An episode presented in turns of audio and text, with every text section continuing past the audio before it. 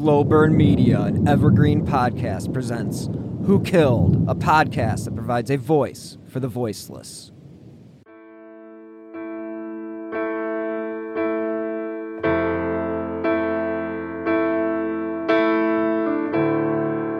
Rebecca Ann Dowski and Kathleen Thomas, two haunting names never forgotten by people in Hampton Roads. They're the first two victims of the Colonial Parkway murders. Three days later, on Sunday evening, that car, a Honda Civic, was found off the Colonial Parkway.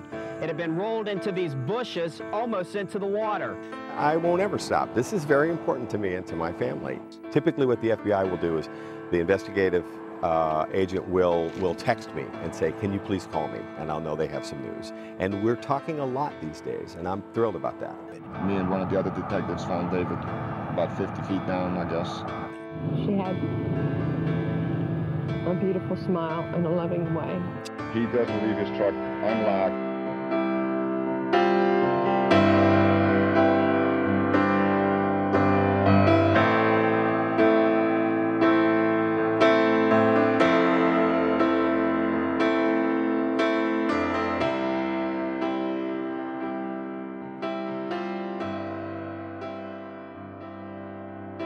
Hello and welcome to this week's episode of Who Killed Amy Mihaljevic, a podcast that takes a deep dive into cases you may not have heard of and others you may have.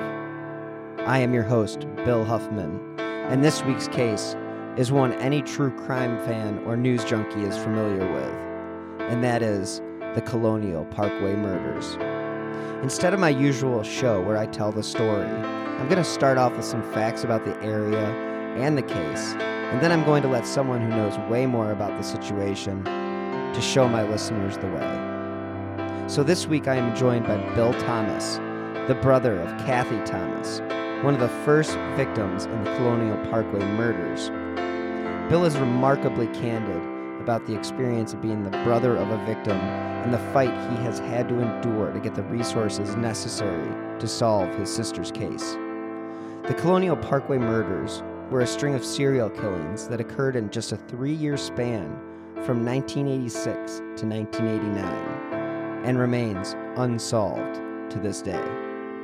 This is a case with many ups and downs, suspects galore, and coincidences that just cannot be explained. So join me this week for part one of the Colonial Parkway murders. Before we get too deep into this subject matter of the Colonial Parkway murders, I thought it would be important to give you just a few facts about the parkway itself. If you have never had the pleasure of driving it or experience it on a class trip, it's definitely one that you should definitely check out. The Colonial Parkway is a 23 mile scenic roadway that stretches from the York River at Yorktown to the James River at Jamestown.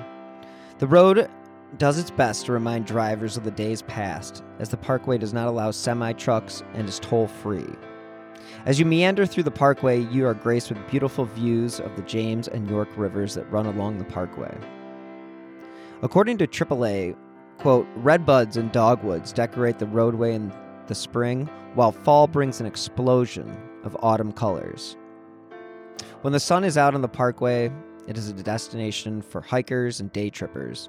But when the sun goes down and the park officially closes, is when the modern accoutrements such as lights and gas stations are most sorely missed.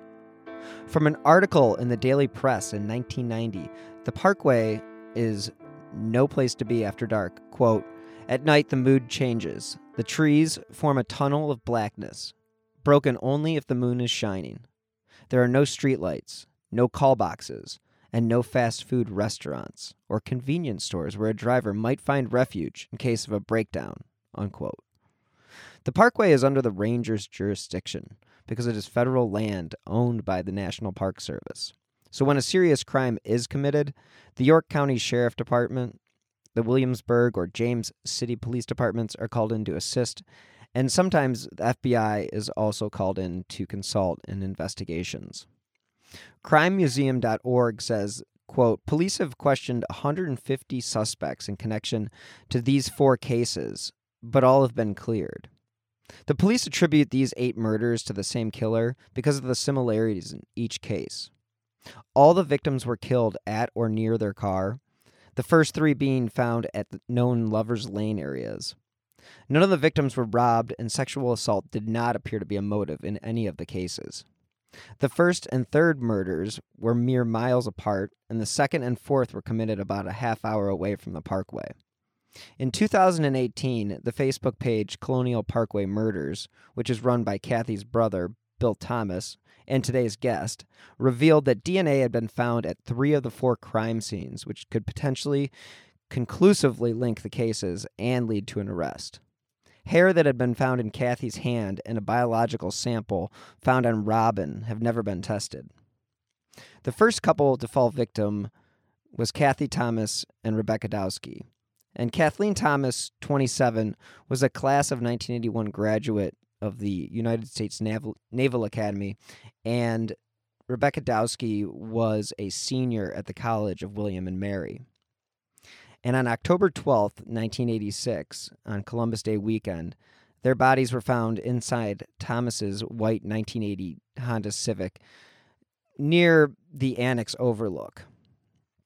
And this is where I will let Bill Thomas jump in and take away the story because he is the one that understands the case the best and he is the one that has been pressuring the FBI for resources and help in testing the untested samples and he is hoping that public exposure such as podcasts and television shows like the one that he's doing with Oxygen will help keep the case and get the case the resources it needs to be solved. So let's just hop into my conversation with Bill. Uh, I'm joined today with uh, Bill Thomas, who has a real serious connection to the Colonial Parkway murders. And I would like to introduce my guest. And uh, Bill, the floor is yours. Oh well, thank you. Well, thank you, Bill. And this will be confusing because we have two bills on the uh, on the show today. Um, thank you. So you wanted me to tell everybody who I was, and I guess I should. Uh, I'm Bill Thomas. I'm the older brother of Kathy Thomas, who, together with her girlfriend Rebecca Dowski, were the first two victims in the so-called Colonial Parkway murders in Virginia.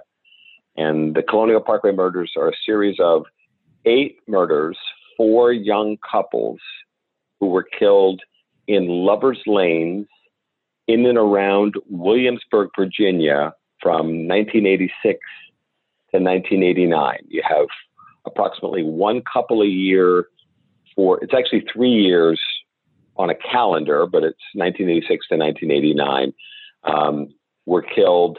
And two of the cases are FBI cases, and two of the cases are Virginia State Police cases. We can get into why in a minute. Um, but the cases remain unsolved to date. So, how old were you when your sister became a victim of the Colonial Parkway? I was about a month shy of my 30th birthday. So that would have been um, October 1986. And were you living in the area when that occurred, or were you, where were you living at the time? I was living in Philadelphia. I was working as a marketing manager for RCA Video and um, in in southern New Jersey, and I was living um, in a really cool third floor walk up um, in in Philadelphia, a couple blocks south of South Street um, in South Philadelphia. And as far as like when the when the crime occurred, did you know that your sister had been missing at that time, or was that something that wasn't known? Because it didn't. It took a few That's days. Something that, that Correct. It wasn't something that was known. We had heard, I, I received a phone call from my parents on a Sunday afternoon. I was at my apartment uh, in, in Philadelphia. And of course, for your listeners, we're, going back 32, almost 33 years. This is pre cell phone, pre internet. So if you wanted to reach somebody, you either called them on a landline at home or a landline at work. That was pretty much it. So the phone rang. It was my parents calling from Lowell, Massachusetts, up north of Boston. It was both my mother and my father. It wasn't unusual to hear from my folks, you know, close Irish Catholic family, Kennedy Democrats from Boston, four kids, two of them in the Navy, my older brother Richard and my younger sister Kathy. Um, so we talk frequently, but one of the things I noticed when the phone rang and it was both my mom and dad, which was a little unusual, but my dad's tone was so serious. And he did most of the talking. My mom was kind of quiet in general. And you know, I remember the one of the first things he said was, "Are you sitting down?" And I remember thinking, what a weird thing to ask. What do you mean, am I sitting down? What do I need to sit down for? And he told me um, that my sister Kathy, um, her body had been discovered in her 1980 Honda Civic, along with her then new girlfriend, a young woman named Rebecca Dowski. Um, th- their bodies had been found in Kathy's car in a, in a place called the Colonial Parkway, uh, which is near Williamsburg, Virginia. And Kathy had been living um, in Norfolk and then had recently moved to Virginia Beach and um, uh, had been dating Rebecca for about six months, I would say. And Rebecca was a student at William and Mary. And so this would have been in that in that same area, kind of near Williamsburg, in this beautiful 23 mile long stretch of the Colonial Parkway uh, along the James and York rivers. Um, if your listeners have ever been down to any of those historic sites, you know, Jamestown, Yorktown, Colonial Williamsburg, Absolutely. the Colonial Parkway is this federal, it's a federal highway designed to look like an old fashioned highway and connects those historic sites uh, and, and runs along uh, the river. It was built in the 40s, I want to say, but it's designed to look like a highway from before the federal highway system was built. Yeah, I mean, I've I, I remember going on the Colonial Parkway when I was younger during class trips uh, to Williamsburg, and Right. do remember it being just beautiful. And you're right, it did have that old school uh, uh, look to it. Yeah. It's- And, and to answer your question directly, I'm sorry, one thing I missed. Um, Kathy and Becky had gone missing on a Thursday night, and this was Sunday. So about two and a half days had gone by from the time they were last seen till the time the bodies were found. But we were not aware of the fact that that Kathy and Becky were missing. There was some confusion amongst a group of friends as to whether perhaps Kathy and Becky had hopped in Kathy's Honda, which they love to do, and headed off like to Washington, D.C. or Annapolis or some other place. And so, and again, you know, this is a pre internet, pre cell phone environment. So, like I said, you you couldn't track somebody quite as easily as you can now. I mean, everything was just you know landlines, so you weren't really able to communicate. You basically leave a at that time even uh, I don't know answering machine message and hope that somebody Yeah. gets back to you. But if they're out and about, I guess you don't really ever give it a thought because that just wasn't the case at the time. Now, Yeah. it, as far as um, like you said that they were dating, was it known? Did you know her? Did you know that Kathy's girlfriend? At the time of their deaths, we had not met Becky. We knew that Kathy was gay. She Okay, had come out to my parents a couple a couple of years before, and um, she had been dating Becky. Becky would have been her second Kathy's second relationship with a woman. She was uh, she was also involved with a shipmate from uh, her ship. Kathy had been in the United States Navy as a as a naval officer. We and we should get into that in a second. okay, But they had started dating the previous spring. So Kathy and Becky were a relatively new couple.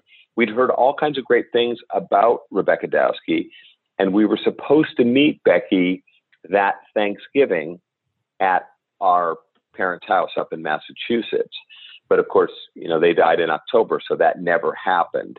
But, you know, at that time, you know, we would talk to Kathy on the phone and, uh, uh, you know, postcards and letters. I mean, it all sounds like we're talking about the 1800s instead of the 1980s, but that's how you communicated, folks. And um, so we were very excited to meet Becky, but that unfortunately never happened. Now, as far as you know, when they found found the bodies, did the did the authorities have any explanation? Did they did they give you any idea of what they thought might have been a motive for the case, or did they just straight up say we don't know what's going on here? Well, they said from the very very beginning, and it's funny how over 32, going on 33 years, urban legends will develop over time, uh, and I can disabuse folks of, of one notion, which is the FBI came and met with my parents a few days later and my my younger brother Jack and and I were also there at the meeting. My older brother Richard had flown from Hawaii to Virginia to identify Kathy's body, so he wasn't with us at this meeting with the FBI. But the FBI said right from the beginning of the case, we believe your sister and Ms. Dowski were approached by an authority figure. Now you have to sort of picture this at my parents' house up in Lowell, Massachusetts, beautiful old house they're sitting around the dining room table with us. And now remember, I'm a grown man. I'm almost 30 years old, so I'm not a kid. I remember saying, I'm sorry, we, we don't understand. What do you mean by authority figure? And I found it fascinating. The two FBI agents from the Boston office kind of hesitated. And now I've gotten to know the FBI agents pretty well since, and they're usually pretty polished and they usually have kind of a, you know, an answer at the ready, but I could tell they were uncomfortable with the answer. So they kind of hemmed and hawed for a second, and I was very struck by that. And then they sort of kicked it back in gear and they said, well, by authority figure, we mean, and then they rattled off a list of like a dozen different agencies, law enforcement agencies. They meant that they thought that Kathy and Becky had been parking at this beautiful pull off along the Colonial Parkway overlooking the river, and that they've been approached by an authority figure, and that would be someone in law enforcement or presenting as such. That was an expression they used. So it could be someone in law enforcement or an imposter, a, a, a wannabe, a, you know, a, a fake cop. And they mentioned all these different agencies because down in that Norfolk, Williamsburg area, as you know, there are a ton of military bases. And so all of the military operations there have their own security forces. And then you've got local, you know, that is city, county, state, and federal law enforcement all over the place. As a matter of fact, the CIA has its own training facility just a couple of miles along the Colonial Parkway, a place called Camp Peary. And so there's all of this uh, government uh, security and law enforcement uh, presence there, and a lot of them use the Colonial Parkway as a cut through um, because there are no traffic lights and no intersections. It's 23 miles straight, and if you're a cop, you can really, you know, fly if you choose to along this curvy road and avoid traffic on I 64, which is a major uh, highway which parallels the Colonial Parkway.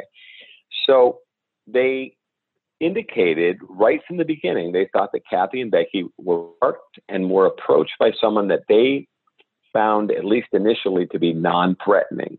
And the FBI believed, and this is within the first few days, that there was a possibility that uh, this was someone in law enforcement. And this was the first of Sure. the of the murders that occurred on the Colonial Parkway, isn't that correct? That's correct. And, and by the way, I want to be clear about something. They did look at lots of other types of suspects. They looked at Rebecca Dowski's previous college boyfriend. They looked at men that uh, my sister Kathy had dated when she was at the Naval Academy. They looked at shipmates. My sister Kathy was in the second class of women at the United States Naval Academy. So this is all brand new. She was in the class of 1981 at the Academy. So uh, women attending the service academies was new, and women obviously graduating and entering the the fleet, as they call it, was new. So they looked at the when Kathy was aboard this ship, the USS L.Y. Spear, which was a submarine tender. She had 200,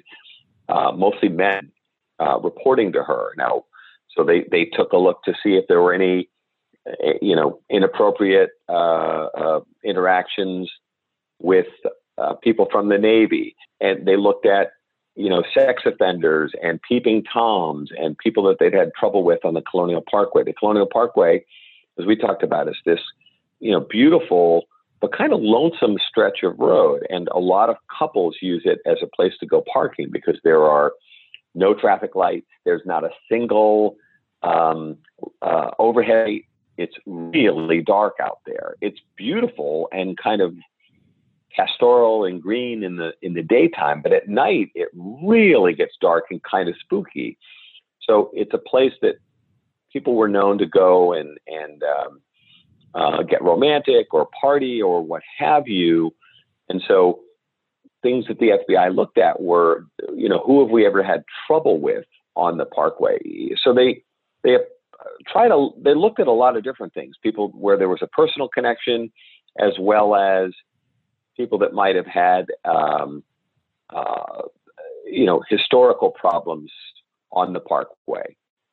Um, so uh, I mentioned law enforcement because it's definitely part of the mix, but it's it was far from the only theory that the FBI developed. When you're getting pretty much told by the authorities that an authority figure may be involved, I can only imagine that that did not make your parents feel any more comfortable with the situation or feel like that they may be getting because you may have you know this was off the record when we talked about it but um being an authority figure do you think that that may have lessened the likelihood that they were going to follow through with some of their questions that they think that they you know they're going to tell you right off the bat that they think an authority figure is involved do you think that they limited themselves to that i mean i don't i don't think i don't think that the fbi did but i you know i will say this i believe based on now it's 32 years. It's it'll be 33 years this fall, this October. I, I have to say this. I believe that you know, we're dealing with the FBI and the Virginia State Police. As we talk about the other parts of the case, I'll explain why it's half and half FBI and Virginia State Police. I believe that law enforcement has a major blind spot when it comes to participation in horrible crimes like this by other law enforcement officers. Um, I think that this is, I'm not implying that the FBI didn't look hard, they did, but I have lived this case for over three decades, and then I've been in touch with, gosh, over the years now, probably hundreds of other people who have dealt with unsolved murders. There are 200,000 cold case murders in the United States.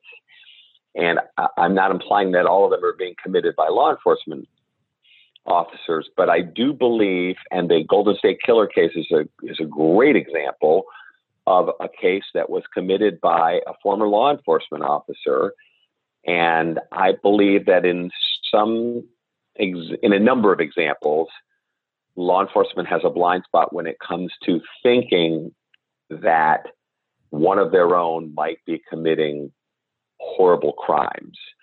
And there's there's a there's a you know the, the the thin blue line and a code of silence and all that kind of thing.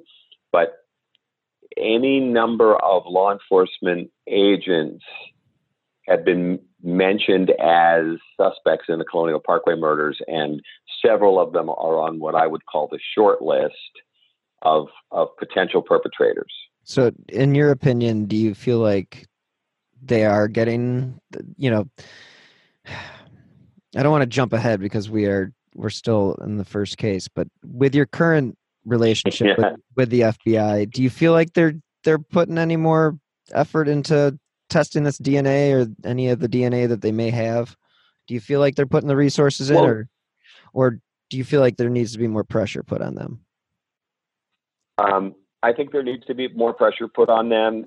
Um, the pe- experts tell me they believe the Colonial Parkway murders is a solvable case, but and I probably won't surprise anybody with what I'm about to say. I always feel that we could put more resources and have a greater sense of urgency about uh, about the Colonial Parkway murders. And when you've been reminded over and over again that your sister's case is a cold case and cold cases are given the lowest possible priority, um, after a while it borders on the offensive. You you find yourself saying, and I've said this to the FBI directly, and they don't necessarily like this, but I've said, I don't think you're going to find anyone who's been standing in line longer than the families of the Colonial Parkway murder victims. You know, we're all at now at 30 to 33 years we've been waiting.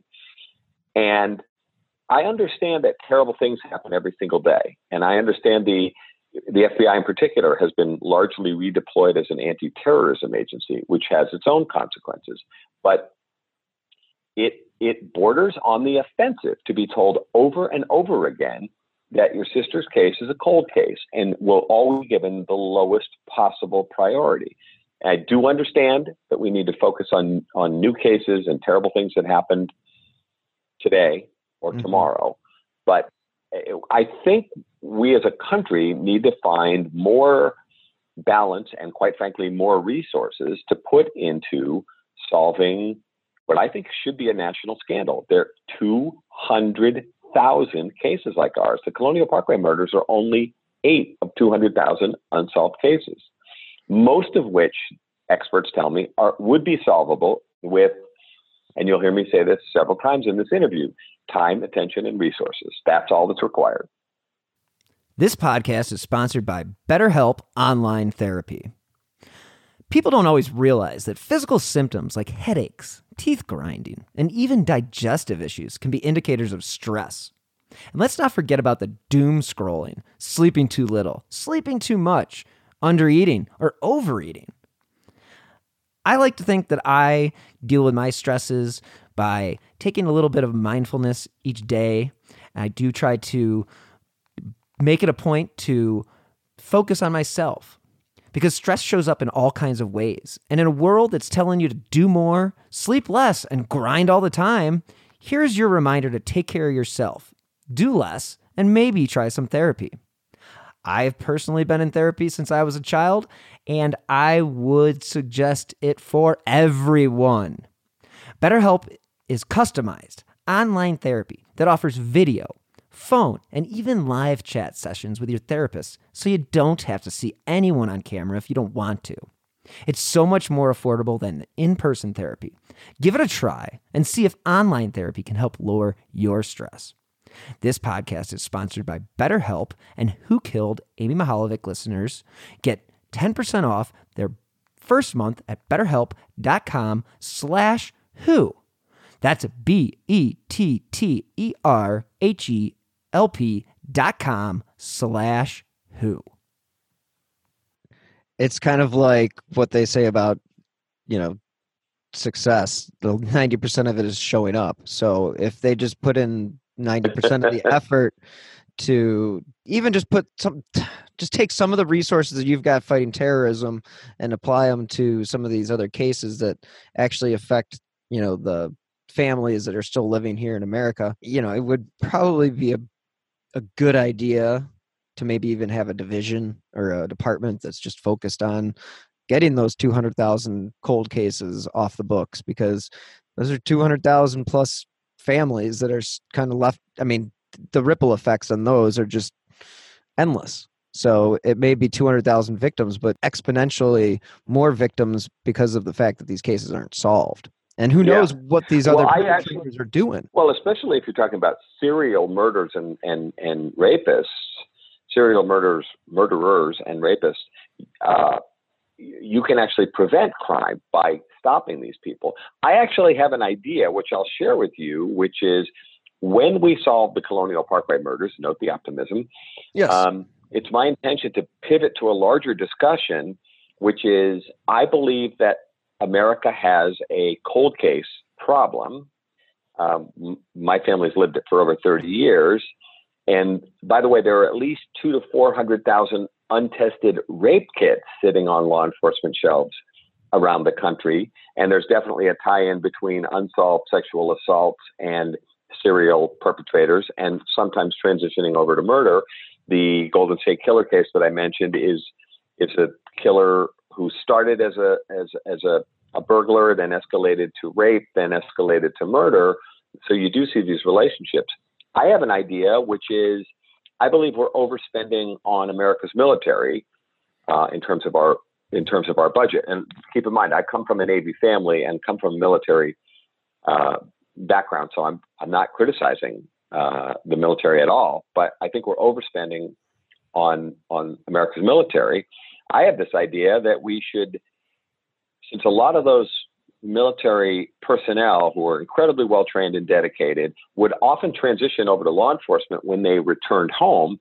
I have an idea, which is simplistic, but I think we should take a hundred thousand of our best and brightest military personnel who are interested in leaving the military, you know, wrapping up their service and transferring over to permanently um, budgeted uh, positions um, distributed around the country based on where they live and where these cold cases are. I think we should put 100,000 people on a, a, a, massive project, which would cost a lot less than we're currently spending on the, on the many portions of the U.S. military to solve the 200,000 cold case murders and two to 400,000 cold case rapes. Um, and these folks would transition into permanent full time positions in law enforcement, initially focused on working these cold cases. And I've even seen a study that says that if we were to put together something like this, we'd actually save money in the long run because you'd actually be preventing additional crimes from being committed. Um, I, I, don't think this is rocket science. I really don't. It's just a matter of do, do the American people have the will to put time, attention, and resources, and that means tax dollars, into um, uh, you know solving our cold case problem. The other thing is we touched on briefly. I'm not criticizing the FBI, but the decision on 9/11 to redeploy the FBI as a largely anti-terrorism agency had consequences, and one of those consequences, I believe, is uh, the explosion in unsolved murders across the country because no one is truly coordinating our efforts to uh, solve these murders. And by the way, you know, the murderers and rapists understand this, and they understand if they move from one area of jurisdiction to another, they actually stand a better chance of not being caught because American law enforcement is so fragmented and so siloed they're not coordinating particularly well. And the FBI is the agency that should be coordinating this. But since 90 cents on the dollar of the FBI's budget is going to anti terrorism, that only leaves 10 cents in the dollar to be focused on things like, oh, the Colonial Parkway murders and other unsolved cases around the country. And with the with the Colonial Parkway murders in the backyard, you would think that that would be one that they would be able to focus on at least, you know, if they wanted to start off with something local, hey. Well, if they if they want to make us the test case, I'd be perfectly fine with that. Yeah. Do you want to talk a little bit about the other parts of the case? Because yeah, I, I want to go. I want to. I want to. Yeah, get into the detail. Just, yeah, just I'd go go right ahead and um because I'd love to know like what your thoughts are on the uh, you know the other victims and I mean, do you have any other thoughts on? I mean, I know it's, it's like opening up a terrible wound, um, but as far as like any thoughts on you know because there's been uh, in the other stories or other podcasts that i've listened to about this case there was a sense of like overkill. Do you feel like there was a sense of overkill in in your sister's death? And do you feel like it was I, do i do. Yeah that, let, us talk about that for a second. In cathy and becky's example cathy and becky were were strangled with rope likely from behind. As a matter of fact there's even a piece of rope left under my sister's beautiful long red hair. It's sort of embedded in her neck. They were strangled with rope and then their throats were cut from beyond ear to ear. Cathy was essentially decapitated. Um, and and then their bodies were stuffed in uh, my sister's 1980 Honda Civic, which is, you know, that's Hondas were pretty small back then. And so Cathy's in the what we used to jokingly call the way back, you know, the hatchback area. Right. And she's not a small woman, you know, she's like five seven, very athletic, 140, 145 pounds, really, a, you know, a runner, athlete. Uh, but she's not like five feet tall, you know. So some they had to kind of fold her up and put her body in the back of the of the Honda, and then Becky, whom we'd never met, but my understanding is she's a, Cathy's height or maybe even a little taller, also athletic. So again, not a small person. She's in the back seat of the Honda on the diagonal. It's a two door, and her feet are extending over towards the passenger door, if I'm not mistaken. And um, and then there's this odd, clumsy, my word, attempt to set the car on fire using kerosene or diesel fuel. And of course, that leads to a whole interesting question about this is a gas powered Honda with a manual transmission. Um, Where'd you get the diesel fuel? it, it, it, yeah, who has, but who, here's one of my questions who has access to diesel fuel or kerosene? They're very similar but doesn't understand the ignition properties of diesel fuel or kerosene because here's what happens. They pour diesel fuel on top of the car and inside the car and on the bodies and then they make a repeated attempt to set the fuel on fire with matches. And there's matches and cigarettes found outside the car in a grassy area but the car doesn't catch on fire because the ignition point of diesel fuel is not as high as gasoline. You know, we know gasoline can go up like that um, with a with a match or even a spark. You know, it's where you end up with explosions and that kind of thing. Diesel fuel won't catch that way, Mm-mm. and so this person makes this attempt to set the car on fire, and then finally, failing to set the car on fire, he or they, I'll just go with he for the moment. They put the car in neutral. It's a relatively small car, and they push the car over an embankment. The car is parked in a grassy pullover next to the Colonial Parkway, about 40 or so feet from the roadway. They push the car over the embankment and rolls down a relatively steep hill towards the, the towards the surface of the York River and then gets caught in underbrush. But probably luckily from the perspective of the killer, the car is out of the line of sight from the Colonial Parkway, the roadway, which is nearby. So the car then gets caught in the brambles. It doesn't make it down to the surface of the water. The nose of the Honda is close, but it's hidden from the roadway. So it's kind of in this underbrush. So the National Park Service rangers who patrol the parkway using standard issue cop cars, this is before SUVs, they ride by, you know, several times a day, patrolling the road, looking for people that are broken down, enforcing the law, you know, pulling people over for speeding, you know, that kind of stuff. Um, they don't see the car. So the car, they believe that the incident occurred late Thursday night, um, and the bodies are not found in the car until Sunday, I think afternoon, by someone who is out of their car they say passerby, um, but someone who's out of their car and closer to the edge of the water, walking or running, we think, he sees the car over the embankment and um, and and calls in what he thinks is a traffic accident at that point.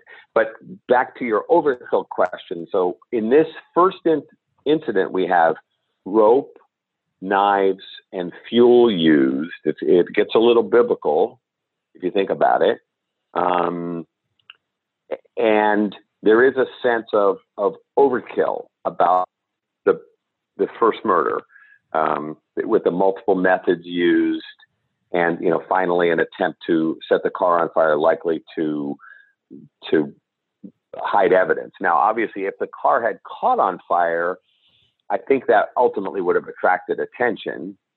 But um, all of this is fairly time consuming when you think about this, you know, one step, you know, the rope, then the knives, then the fire, moving the car, pushing the car over the embankment. You know, you're looking at a pretty lengthy chunk of time. So whoever killed Cathy and Becky felt comfortable enough in that environment to spend some time um, that makes you uh, you know pursuing their plan. And the sense is, is that the murder did not take place at that location but the car may have been moved after uh, Cathy and Becky were murdered. And in when the other as we talk about the other Parkway murders incidents there is a strong sense of uh, moving of cars and, and kind of staging of vehicles, in other words, to create certain impressions by the perpetrator or perpetrators. Yeah, that's um, know the whole the the whole idea that somebody would be so comfortable to stand there lighting match after match unsuccessfully uh it sort of has to bring you back to that authority perspective because nobody's going to question a vehicle of authority on the side of the road. But they might question somebody Right. standing there you know having just committed a crime. It's just to me it, it's it rings of uh something was blocking the perspective of where he was doing this and again like you said he was comfortable in that environment. So you just killed two people.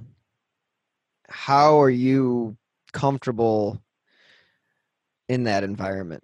Like it just doesn't it doesn't make much sense other than this the idea that that person is one very familiar with the area and two is pretty confident that nobody's going to stop and ask him what he's doing. Right. And when I did interviews out there um, on the parkway, it's got a rough surface to the road. We talked about the fact that the parkway is designed to look like an old fashioned pre interstate highway road. Um, this was designed by the Park Service. But you can hear the cars coming because it's got this kind of rough surface.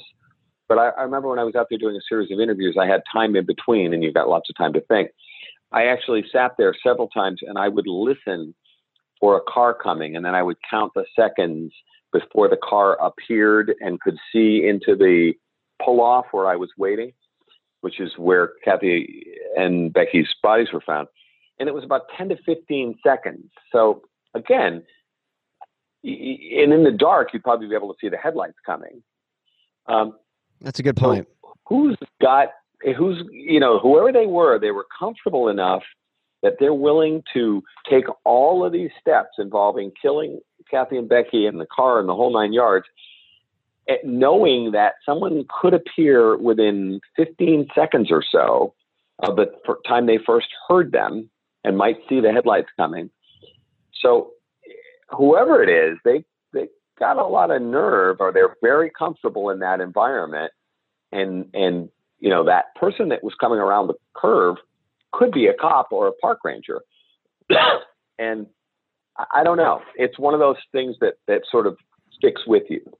But there were only two cops that patrolled that area of that 23 mile well stretch. but as i as i as as i said dozens of different agencies law enforcement officers use the parkway Ah, and still do as a cut as a cut through so in other words even if they didn't necessarily have jurisdiction there were a lot of law enforcement people using that road and they might not have all been pulling people over or or what have you but almost anybody from law enforcement they saw something that was out of the ordinary probably would have stopped Right. and you know intervene intervened in some way even to and might have even called ahead to say that um, you know radio back to wherever their base was to say that you know you need to get a national park service ranger here because they're the folks that had jurisdiction uh, along the parkway. But it, it all i'm saying is yes if it was late at night it does get pretty lonesome out there. But whoever is perpetrating this crime seems to feel pretty comfortable um, with with proceeding with whatever they're doing. Now, it, it, the FBI does feel that it's very likely that the murders did not take place at this very shallow, pretty little grassy turnout, um, but likely at one of the other more private pull-offs. There was a there's a picnic area about a mile away, which is now closed after uh, problems with gay cruising, which again may be related in some way. Um, that is much further back from from the parkway and would allow you a significantly more privacy. Um, so, for example, one of the theories that the FBI has is it's possible that Cathy and Becky's murder took place in one of these other pull-offs that were not so close to the road, and then the cars moved after the fact. But even at the end, if Cathy and Becky were already dead, you've still got the, um, uh, you know, pushing the car over the edge, trying to you know, light it on the fire. Final step. You're still trying to light yeah, it on which could have happened.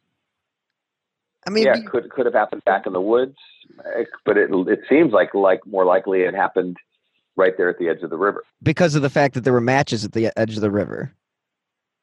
Right, right. I, mean- remember they you know they told us there were matches and cigarettes um, And we the, assume in they the collected, area up above.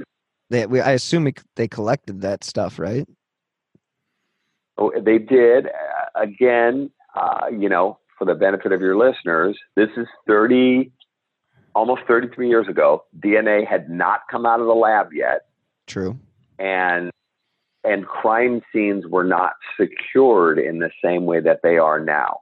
I've talked to first responders who were there um, the day Cathy and Becky's bodies were found, who told me they climbed into the Honda. They were not initially they were not able to um, get into the car because the two door was down the embankment and the branches and brambles were holding the door shut. So unfortunately, one of the first people on scene, who was a National Park Service ranger, smashed the back window of the Honda. He thought, remember, it was called in as a traffic accident. He thought it was possible that the two women were trapped inside the car or were injured. He didn't know he was dealing with a murder scene. So he, he I think his intentions were good, but uh, very unfortunately, he smashed the back window, which just probably d- destroyed a significant amount of evidence, and then shattered the bodies with broken glass. And then later, after they pulled the car back up from the embankment onto the level grassy area, um, and first responders uh, went into the car to look at the bodies, and they quickly realized they were dealing with a with a crime scene here. But they were actually in the car with the bodies. So a lot of evidence from a 2019 perspective was completely compromised by the standards of what was going on in crime scenes in 1986. Yeah, I could. Yeah, yeah, especially in 1986. And so basically, you have investigators rummaging through a crime scene, cross contaminating God knows what. And so, really, all Yeah. the evidence that they collect at that time, or at least inside the Honda, you got to at least look at with a, It- you know, a different. And it, it happened. It happened in in other in other cases a, a- as well. so, Um, so in as far as her, okay, so Cathy's case that happens in October of '86. correct. So another the next killing doesn't happen until a year later or almost a year later. Yeah, yeah. So September twentieth, nineteen eighty-seven. It's almost a year. Um, David Knobling, who's twenty, and Robin Edwards, who's fourteen. Uh, but don't be deceived by the fourteen. She's very much a uh, fourteen, going on twenty-four. If you're catching my drift here, they're found shot to death about. It's got to be close to 30 miles, 25 miles away, at a place called the Ragged Island Wildlife Refuge. This is um, uh, on the James River. Kathy and Becky were found on the York River. Um, in it's not far from Smithfield, Virginia, home of Smithfield ham, uh, Hams. oh Um, yeah. uh, Da- David Knobling's uh, pickup truck is found at a parking area at the wildlife refuge, right next to a pretty substantial bridge called the James River Bridge, which is a number of miles long and crosses the James River at a pretty wide point. It's very kind of rural and, and spread out and marshy um, at the wildlife refuge. On the other side of the bridge, which is like four and a half miles long, is the city of Newport News, and that's a place where they build uh, Navy ships and that kind of thing, big, big shipyards. But on this, on, on their side of the uh, the river is very quiet at that time. It's more built up now. Um, the car is found parked at the at the wildlife refuge. The bodies are found three days later in the water, um, sadly by uh, David Knobling's father, Carl, and investigators who were searching um, the Ragged, Life, Ragged Island Wildlife Refuge um, for for evidence. They discover uh, Robin and, and David's bodies.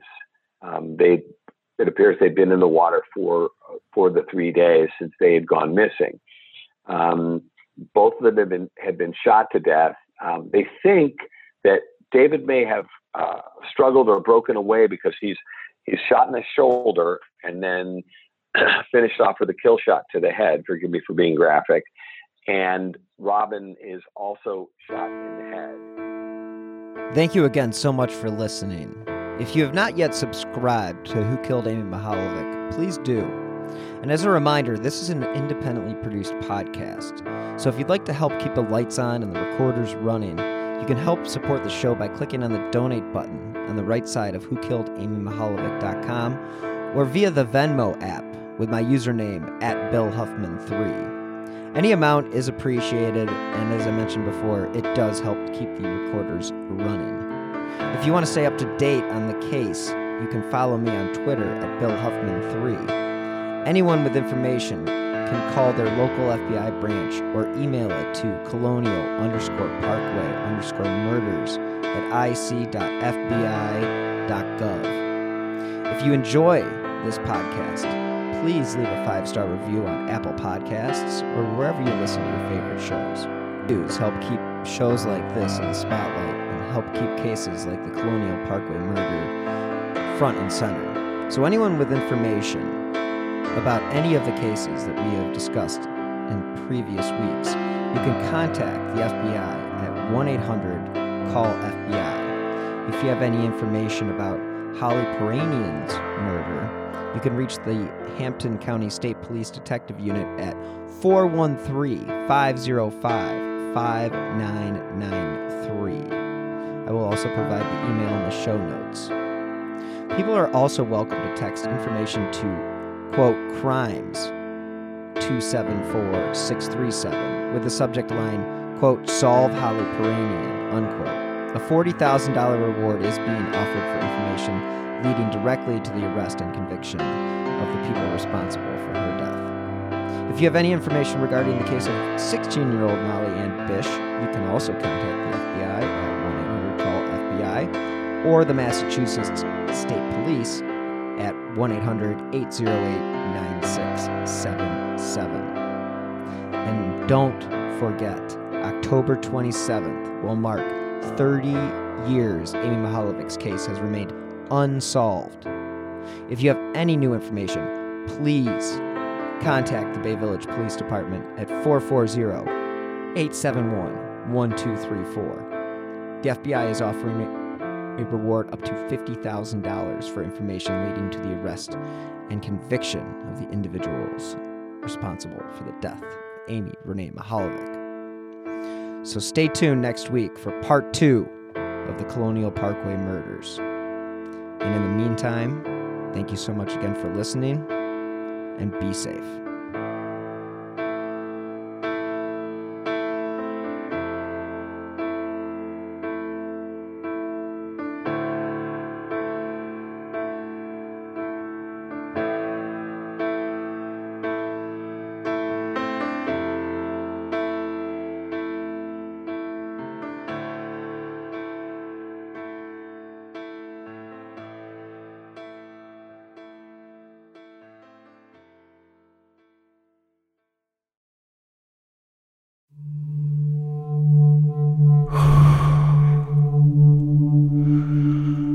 I'm an American vigilante.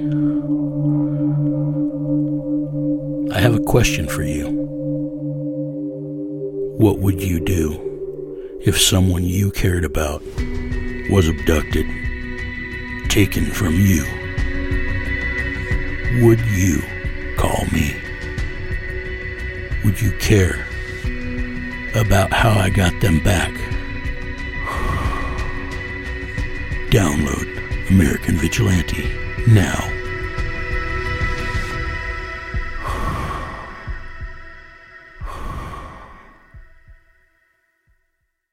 Hey, podcast listeners, I'm Paul Brandus introducing my podcast, Countdown to Dallas. It's a fascinating, in depth look at the seemingly unconnected events that led to the assassination of President John F. Kennedy. It's based on my book of the same title. In that book and in this podcast, I go all the way back to 1939 when Lee Harvey Oswald was born into a troubled and dysfunctional family. I'll follow his transient and often violent teenage years and young adulthood, painting a fuller picture of the man who would later become Kennedy's killer. I also take a look at events unfolding in that era, like Cuba and Vietnam, and I'll unpack the conspiracy theories too, not one of which has ever been conclusively proven. Subscribe to Countdown to Dallas at evergreenpodcasts.com or your favorite listening app October 31st.